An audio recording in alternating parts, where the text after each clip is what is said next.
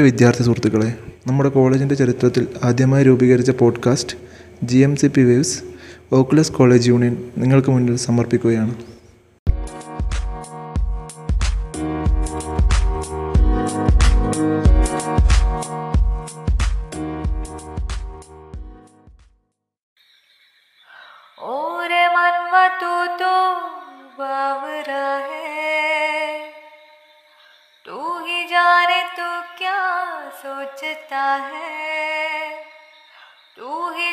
तू क्या सोचता है बावरे?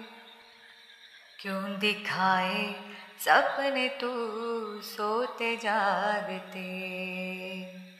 जो बरसे सपने बूंद बूंद नैनों को मूंद मूंद नैनों को मूंद मूंद जो बरसे सपने बूंद बूंद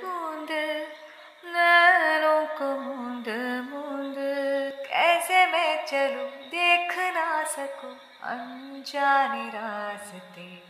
गूंज सा है कोई एक तारा एक तारा गूंज सा है कोई एक तारा धीमे बोल कोई एक तारा एक तारा गूंज सा है कोई एक तारा सुन रहे हो सुध बुध खोके, कोई मैं कहानी? पूरी कहानी है क्या? किसे है पता। मैं तो किसी की होके ये भी न जानी। रुत है ये दो पल की यार रहेगी सदा। जो बरसे सपने बूंद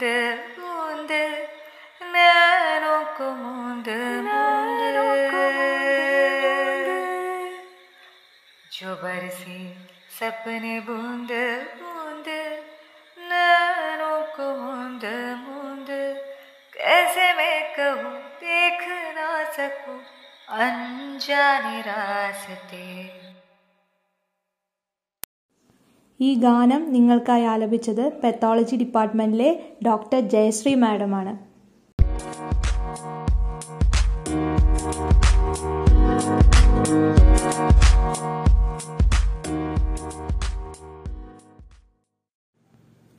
ഹലോ ഓൾ ഇത് യൂണിയൻ വൈസ് ചെയർപേഴ്സൺ നിത്യയാണ്. ഇന്ന് നമ്മുടെ കൂടെ ഉള്ളത് obstetrics and gynaecology ഡിപ്പാർട്ട്മെന്റിലെ associate professor doctor Reshma Sajan. Yes നമ്മുടെ സ്വന്തം രേഷ്മ മാഡം. ഒക്കുലസ് കോളേജ് യൂണിയന്റെ ഭാഗത്തു നിന്നും we extend hearty welcome to you madam. Reshma madam why do you choose to be a doctor doctor ആവാന്നപ്പോ ചൈൽഡ്ഹുഡിലേക്ക് നമ്മൾ നേരത്തെ ആലോചിച്ച് തീരുമാനിച്ച് ഡോക്ടറായി എന്നുള്ളതൊന്നും ഞാൻ പറയില്ല. Actually I come from very orthodox Muslim family Palakkad. അപ്പൊ എന്റെ ഫാമിലിയിൽ പ്രൊഫഷണൽസ് ഇല്ല എന്ന് മാത്രമല്ല even there was not even a graduate. Tenth പാസ്സായവർ വരെ കുറവായിരുന്നു. My father was one who was നല്ല ബുദ്ധിയുള്ള ആളാണ്. പക്ഷെ അന്ന് ആ കാലത്ത് എഡ്യൂക്കേഷൻ അത്ര ഇമ്പോർട്ടന്റ് ഒന്നും ഇല്ലാത്ത കാലമായതുകൊണ്ടായിരിക്കാം ടെൻത്തിൽ ഫെയിലായ ഒരാളാണ്. My mother has study only up eighth standard വരെ പഠിച്ചിട്ടുള്ളൂ. എയ്ത്ത് സ്റ്റാൻഡേർഡിൽ പഠിച്ചു കഴിഞ്ഞ ഉടനെ സ്കൂൾ തുറന്നപ്പോഴാണ് എന്റെ ഉമ്മയുടെ കല്യാണം കഴിഞ്ഞത്. ദെൻ ഷീ കൺസീവ്ഡ് മീ അപ്പം I live in a joint family ഒരു ഒരു വീട്ടിൽ പതിനാറ് ആളുള്ള ഒരു ഫാമിലിയിലാണ് ഞാൻ ജീവിച്ചത്. അവിടെ my father wanted me to learn ഞാൻ നന്നായിട്ട് പഠിക്കുന്നത് എന്നെ ഒരു ഇംഗ്ലീഷ് മീഡിയത്തിൽ അവിടെ ആദ്യമായിട്ട് ഇംഗ്ലീഷ് മീഡിയത്തിൽ എന്നെയാണ് ചേർത്തിയത്. അപ്പം ഫാമിലിയുടെ ഹോൾ സപ്പോർട്ട് ഉണ്ട് പിന്നെ എപ്പോഴും പഠിക്കണം പുതിയ കാര്യങ്ങൾ പഠിക്കുക എന്നുള്ളത് എനിക്ക് എപ്പോഴും ഇഷ്ടമുള്ള കാര്യമാണ്. അത് എന്തിനാണെന്നൊന്നും എനിക്കറിയില്ല. എനിക്കത് ഇഷ്ടമായിരുന്നു അപ്പോഴും ഇഷ്ടമാണ് ഇപ്പോഴും ഇഷ്ടമാണ് പിന്നെ പെണ്ണുങ്ങൾ സമ്പാദിക്കുന്നതൊന്നും ഞാൻ അധികം കണ്ടിട്ടില്ല. അന്നിപ്പോൾ ടി വിയും സോഷ്യൽ മീഡിയ ഒന്നും ഇല്ല. അപ്പം നമ്മൾ ചുറ്റുപാട് നോക്കുമ്പോഴും പെണ്ണുങ്ങൾ സമ്പാദിക്കുന്നത് അധികം കാണുന്നില്ല. ഞാൻ ആകെ കാണുന്നത് എവിടെയെങ്കിലും ഒരു ഡോക്ടറെ അടുത്ത് പോകുമ്പോൾ അവിടെ ഒരു ഫീമെയിൽ ഉണ്ടായാലായി. അതല്ലെങ്കിൽ ഒരു ടീച്ചേഴ്സ് അങ്ങനെയുള്ള ഫീമെയിൽസിനെ കാണുന്നുള്ളൂ. ബട്ട് സമൂഹം മനസ്സിലായത് എന്താന്ന് വെച്ച് കഴിഞ്ഞാൽ ആണുങ്ങൾക്ക് ഒരു സേഫ് ഉണ്ട് പെണ്ണുങ്ങൾക്ക് അതില്ല. അപ്പൊ അതിന്റെ റീസൺ ഫിനാൻഷ്യൽ ആണെന്ന് കുറച്ച് കഴിയുമ്പം എന്തോ ഒരു ബോധം തോന്നാണ്. അപ്പൊ എങ്ങനെ ഒരു ജോലി വാങ്ങണം എന്നുണ്ട് എങ്ങനെയാണ് എന്താണെന്നൊന്നും എനിക്കറിയില്ല. അത് കഴിഞ്ഞ് പത്താം ക്ലാസ്സിൽ ഈ പറഞ്ഞ പോലെ ഇത്രയും ആൾക്കാർ എസ് എസ് സി വരെ പഠിച്ചൊരു ഫാമിലിയിൽ നിന്ന് നല്ല മാർക്ക് വാങ്ങി ഞാൻ എസ് എസ് സി പാസ്സായ സമയത്ത് പോലും എനിക്ക് എൻട്രൻസ് എക്സാമിനെ കുറിച്ച് അറിയില്ലായിരുന്നു. അന്ന് ഫ്രണ്ട്സ് ഒക്കെ ചെന്ന് പി സി തോമസ് സാറിന്റെ അവിടെ തൃശ്ശൂർ ചേർന്നു. അന്നാണ് ഞാൻ എൻട്രൻസ് എക്സാമിനെ കുറിച്ച് ആദ്യമായി കേൾക്കുന്നത് അപ്പം അവിടെ പിന്നെ പോവാൻ വേണ്ടിയിട്ട് ഞാൻ റിക്വസ്റ്റ് ചെയ്തു ഫാമിലിയിൽ ഡെഫിനറ്റ്ലി ആൻസർ നോ ആയിരിക്കും. മൂന്ന് ദിവസം പട്ടിണി കിടന്നു കരഞ്ഞു. ഞാൻ സംഭവം എന്റെ വാപ്പ എന്റെ കൂടെ വന്ന്. തൃശ്ശൂർ ജസ്റ്റ് ഒന്ന് വിസിറ്റ് ചെയ്യാന്ന് പറഞ്ഞു. സി തോമസ് സാറിന്റെ അവിടെ പോയി. രണ്ട് നിലയിലുള്ള ബിൽഡിംഗ് മാത്രമായിരുന്നു അത്. അവിടെ ചെന്ന് സാറ് തന്നെയാണ് മാർക്ക് ലിസ്റ്റ് മാത്രമേ സാറ് നോക്കണ്ടായിരുന്നുള്ളൂ എന്റെ വാപ്പ ആദ്യം കണ്ടത് രണ്ടാൾക്കാർ അഡ്മിഷൻ കിട്ടാതെ തിരിച്ചു പോണതാണ്. അത് കണ്ടിട്ടാണ് ഞങ്ങൾ ഉള്ളിൽ കയറുന്നത്. അപ്പൊ എന്റെ മാർക്ക് ലിസ്റ്റ് കാണിച്ചു കൊടുത്തപ്പം എനിക്ക് സാറ് അഡ്മിഷൻ എഴുതി തന്നു. അപ്പോൾ അപ്പോൾ ഫെൽറ്റ് ഡിഫറൻസ് ആ ഒരു ഡിഫറൻസ് എന്തോ മനസ്സിലാക്കിയപ്പോൾ ആ നേരത്തെ ഒരു തോന്നലിൽ എന്നെ അവിടെ ചേർത്തി. അവിടെ ചേർത്തി എന്നുള്ളത് മാത്രമല്ല എല്ലാ സൺഡേയും രാവിലെ നേരത്തെ എന്റെ വാപ്പ എന്റെ കൂടെ ബസ്സിൽ തൃശ്ശൂരേക്ക് വരികയും അവിടെ ആ റൗണ്ടിൽ കാത്ത് നിൽക്കുകയും എന്റെ ക്ലാസ് കഴിയുമ്പോൾ തിരിച്ച് എന്നെ ബസ്സിൽ വീട്ടിൽ കൊണ്ടുപോയാക്കുകയും ചെയ്തു. അങ്ങനെ ഒരു പ്രൊട്ടക്റ്റഡ് അറ്റ്മോസ്ഫിയറിലാണ് ഞാൻ വളർന്നത്. അപ്പോൾ അങ്ങനെയാണ് എൻട്രൻസ് എക്സാമിനെ കുറിച്ച് ഞാൻ അറിയുന്നത്. എൻട്രൻസ് എഴുതുക എന്നുള്ളത് എനിക്ക് സയൻസ് ഇഷ്ടമാണ്. അപ്പം ഒരു ആസ് എ ഫീമെയിൽ എനിക്ക് എസ്കേപ്പ് ചെയ്യാനുള്ള ആകെ വഴി പഠിക്കുക ആൻഡ് ഒരൊറ്റ ചാൻസ് ആണ് എനിക്ക് തന്നിരുന്നത്. എക്സാമിൽ പാസ്സാവാൻ അങ്ങനെയാണ് അവർ പറയാം. അതിന്റെ ഇടയ്ക്ക് എന്റെ എല്ലാ കസിൻസിന്റെയും കല്യാണം കഴിഞ്ഞു. Eighth standard ninth standard tenth standard ഒക്കെ എന്റെ കസിൻസിന്റെ സീനിയേഴ്സിന്റെ ഫുൾ കല്യാണം കഴിഞ്ഞ്. വാപ്പാടെ ഒരൊറ്റ സപ്പോർട്ട് കൊണ്ടാണ് ഞാൻ അതുവരെയും പിടിച്ചു നിന്നത്. And he gave me one chance ആ ചാൻസ് അതെനിക്ക് ഇമ്പോർട്ടന്റ് ആണ് and by God grace or luck and due to hard work എന്ന് ഞാൻ പറയും. സംഭവം ഐ എസ്കേപ്പ് അത്രേ എനിക്ക് പറയാൻ പറ്റുള്ളൂ. ഞാൻ ചെറുപ്പം മുതൽ ഡോക്ടർ ആവാൻ ആഗ്രഹിച്ചു. അങ്ങനെ എനിക്ക് പറയാൻ പറ്റില്ല ഓക്കെ ഓക്കെ മാഡം മാഡം ശരിക്കും that was a very inspirational story അപ്പൊ മാഡം ഗൈനക്കോളജി ചൂസ് ചെയ്യാനുള്ള കാരണം എന്താണ്? ഗൈനക്ക് ചൂസ് ചെയ്യാനുള്ള കാരണം ഇതുപോലെ നമുക്ക് ഗൈഡ് ചെയ്യാനും പറഞ്ഞു തരാനൊന്നും ആരുമില്ല. എല്ലാം സ്വന്തമായി തന്നെ തീരുമാനങ്ങൾ എടുക്കേണ്ട സ്ഥിതിയാണ് അന്ന് എല്ലാവർക്കും ഉണ്ടായിരുന്നത്. നമുക്കറിയാം തേർഡ് ഇയർ ക്ലിനിക്സിൽ നമ്മൾ എം ബി ബി എസ് പഠിക്കുമ്പോൾ ചെല്ലുന്ന സമയത്ത് തേർഡ് ഇയറിൽ മിക്കവാറും ലേബർ റൂമിൽ ചെന്നിട്ടായിരിക്കും നമ്മൾ ക്ലിനിക്കലി സ്വന്തമായിട്ട് എന്തെങ്കിലും കാര്യം പേഷ്യന്റിനെ നമ്മൾ ചെയ്യേ പിന്നെ അങ്ങനെ ഒരു എക്സ്പീരിയൻസ് നമുക്ക് ആദ്യമായിട്ട് ഉണ്ടാവണമെന്നാണ് എന്റെ ഒരു തോന്നൽ.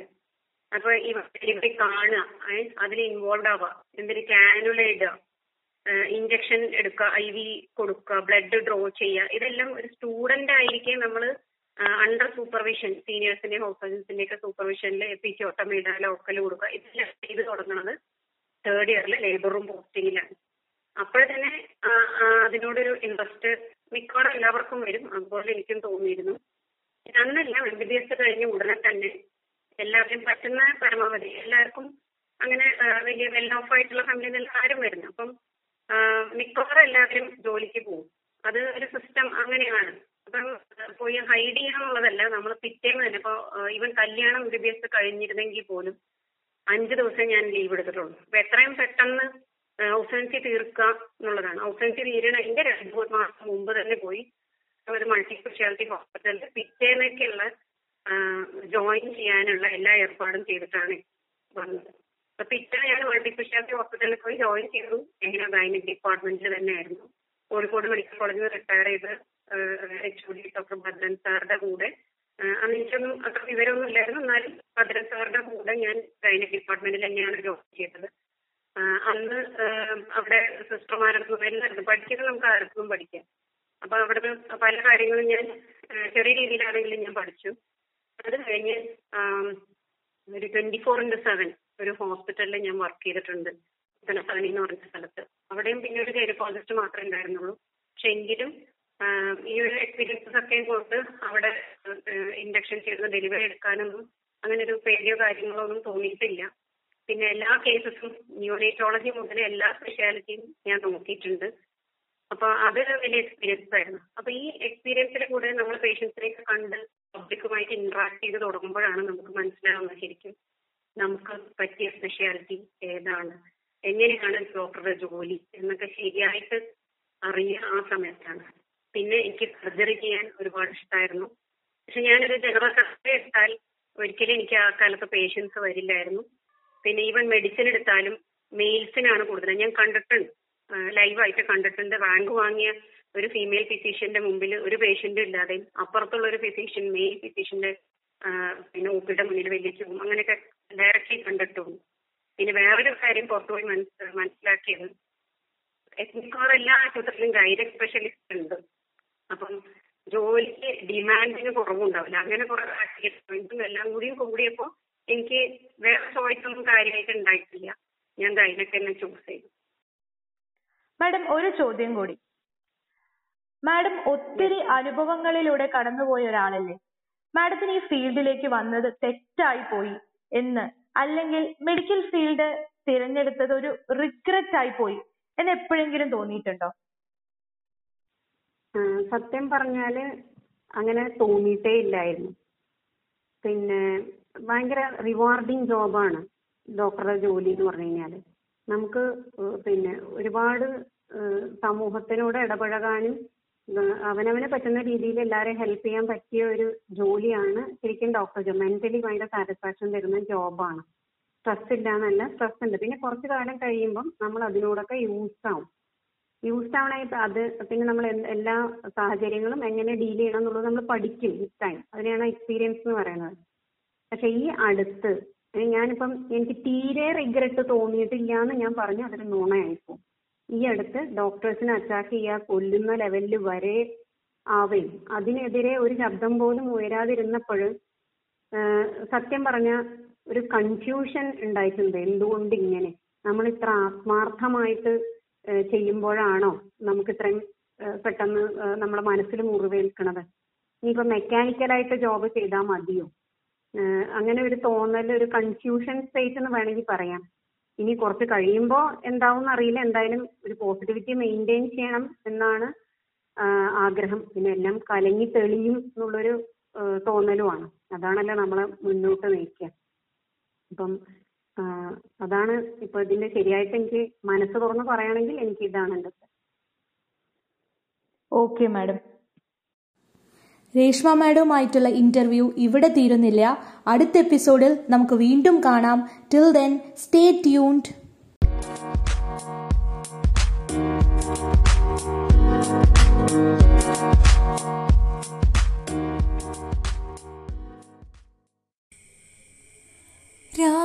രാപ്പളുങ്കിൻ